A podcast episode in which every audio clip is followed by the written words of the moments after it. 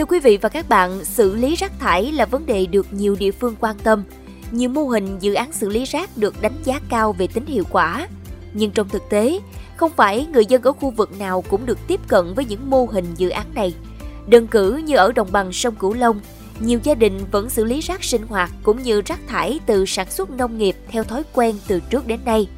Vậy những cách xử lý đó là gì? Chuyên mục không phải chuyện đâu xa, mời quý thính giả theo dõi phóng sự xử lý rác thải sai cách, hiệu quả chưa thấy, chỉ thêm ô nhiễm. Không có mồi không bị mình ở giường mà rồi đốt rồi, rồi cái chút xíu nó cháy trơn luôn à. Vì anh thấy gác cũng ít, lá mít, lá xài được không à, quét chút đỉnh được đó thôi.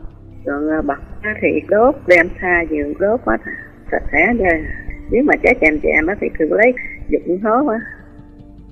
Rõ ràng, có nhiều cách để xử lý rác thải sinh hoạt hàng ngày. Trong những cách mà quý vị và các bạn vừa nghe, có cách làm được khuyến khích, nhưng cũng có những cách xử lý được đánh giá là có tác động ngược, khiến môi trường thêm ô nhiễm. Thực tế, trong thời gian qua, nhiều mô hình như thu gom, phân loại rác, thùng rác công cộng đã phát huy hiệu quả. Nhưng nhìn chung, không ít mô hình chỉ mang tính phong trào, được thực hiện trong khoảng thời gian ngắn hoặc chỉ được triển khai ở một số địa bàn trọng điểm. Việc cải thiện thói quen của đa số người dân thì vẫn còn hạn chế. Thế nên, một số cách thông dụng được bà con thực hiện để xử lý rác hàng ngày có thể kể đến như bán ve chai, gom lại đốt, đào hố chôn xuống đất. Nếu chai nhựa được thu gom để bán ve chai, rác thải hữu cơ được chôn xuống đất làm phân bón cho cây trồng thì có lẽ không cần phải bàn cãi. Nhưng trong trường hợp chai nhựa, túi ni lông cũng được chôn xuống đất, hay rác được gom lại thành đống to rồi đốt, khói bay mù mịt thì lại khác. Chị Đỗ Thị Xuyến, quê ở tỉnh Tiền Giang chia sẻ. Hồi nhỏ em hay thấy hàng xóm vứt rác trong vườn rồi chất đống đốt. Hồi đó thì em cảm thấy nó bình thường, ai cũng làm vậy hết trơn á. Rồi khi em lớn em đi học á, em mới để ý là ai mà đốt rác á, thì khói bụi bay mù mịt, khó chịu lắm. Nhựa rồi cháy rồi hôi rồi ô nhiễm. Đốt rác cho sạch sẽ. Ở đây thông thoáng lắm, không ảnh hưởng ai. Hay ai cũng đốt nên mình thấy bình thường. Đó là một số cách lý giải mà phóng viên chương trình ghi nhận được qua những chia sẻ của một số người dân. Chính xác thì mục đích của bà con là để dọn sạch sẽ môi trường quanh nhà. Tuy nhiên, việc đốt rác dễ gây mùi khó chịu, nhất là mùi hôi từ rác thải nhựa.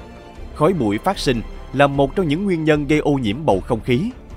Trong nhiều khí độc được tạo ra từ quá trình đốt rác, có cả dioxin và furan, những khí gây nguy hại cho sức khỏe con người. Không chỉ rác sinh hoạt mà phế phẩm nông nghiệp cũng bị đem đốt. Cụ thể, vào những khoảng thời gian cuối vụ thu hoạch lúa, thỉnh thoảng tổng đài của Mekong ép em ghi nhận thông tin thính giả phản ánh về tình trạng bà con đốt rơm rạ ở khu vực gần đường cao tốc hoặc các tuyến quốc lộ, khiến nhiều bác tài lo ngại về an toàn giao thông bởi tầm nhìn bị khói bụi che khuất.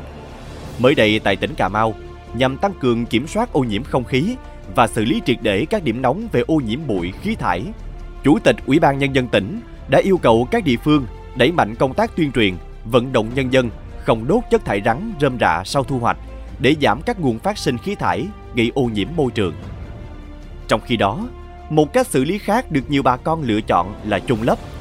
Nếu rơi vào trường hợp rác thải được xử lý là chai nhựa, túi ni lông, ống hút nhựa, vân vân, thì chẳng khác nào chúng ta đang đầu độc môi trường đất. Chai nhựa mất từ năm trăm năm đến một nghìn năm để phân hủy, trong khi ống hút nhựa tưởng chừng bé nhỏ, nhưng thời gian phân hủy cũng mất từ một trăm năm đến năm trăm năm. Cây trồng sẽ khó có thể phát triển trên một mảnh đất toàn rác thải khó phân hủy. Nghị định một trăm năm mươi lăm trên hai nghìn không trăm mười sáu trên en đê xê pê của Chính phủ ban hành ngày mười tám tháng một năm hai nghìn không trăm mười sáu về xử phạt vi phạm hành chính trong lĩnh vực bảo vệ môi trường cũng đã có những quy định cụ thể về xử lý vi phạm hành chính đối với hành vi xử lý rác thải không đúng quy định. Nói về những lưu ý dành cho mỗi gia đình trong việc xử lý rác, ông Nguyễn Hoàng Dẫn, Phó trưởng phòng kiểm soát ô nhiễm, Chi cục Bảo vệ môi trường tỉnh Đồng Tháp khuyến cáo: chôn hoặc là đốt rác sinh hoạt gia đình á, không có phân loại thì nó có một số cái tác động. Đốt á thì khi mà trong rác sinh hoạt nó có lẫn lộn những cái loại rác thải khác như bọt ni lông chẳng hạn, thì khi đốt thì nó sẽ phát sinh ra các khói bụi, các cái chất độc trong môi trường. À, còn những cái cái loại này á, khi mình chôn vào đất á, thì nó sẽ không có phân hủy. Để thời gian lâu thì nó cũng nó sẽ ảnh hưởng đến môi trường đất.